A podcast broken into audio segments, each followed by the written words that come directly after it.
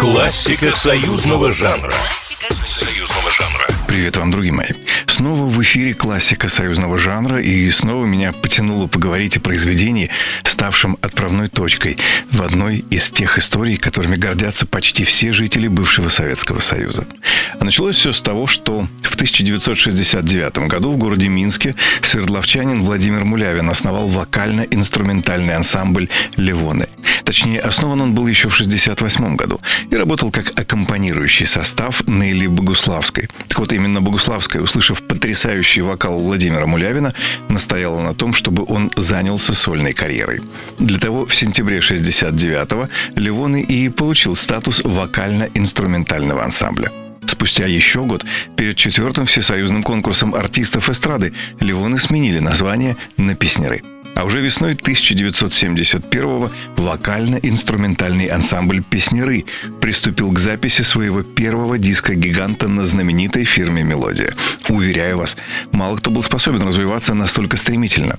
Но вот с чего начинался этот диск-гигант? Наверное, стоило бы уделить больше внимания тому, как гениальный, как сейчас назвали бы продюсер Владимир Мулявин собрал по крупицам талантливых музыкантов. Это действительно совершенно отдельная история, поскольку Мулявин изначально взял ориентир на сочетание современного на тот момент рокового звучания и белорусского и других славянских народов фольклора. Ему требовались музыканты и вокалисты особой квалификации. Так, в конце 1970 года к нему в песнеры из ВИА «Золотые яблоки» перешел молодой солист Александр Барткевич, в тот период еще продолжавший работать архитектором Белнии Гипросельстрой. Владимир Мулявин настолько был впечатлен данными нового вокалиста, что следующей же ночью после прослушивания в прямом смысле под него, под вокал Барткевича, по мотивам стихов Петра Бровки, написал песню «Александрина».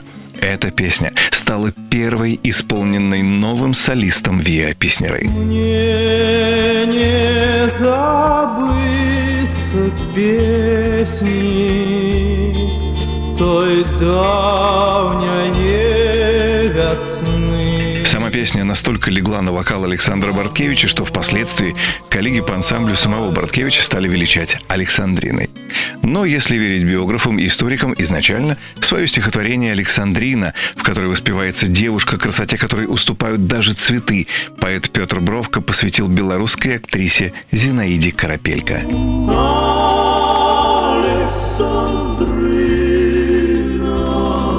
Вами был Николай Крупатин. Всего вам самого замечательного. Классика союзного жанра.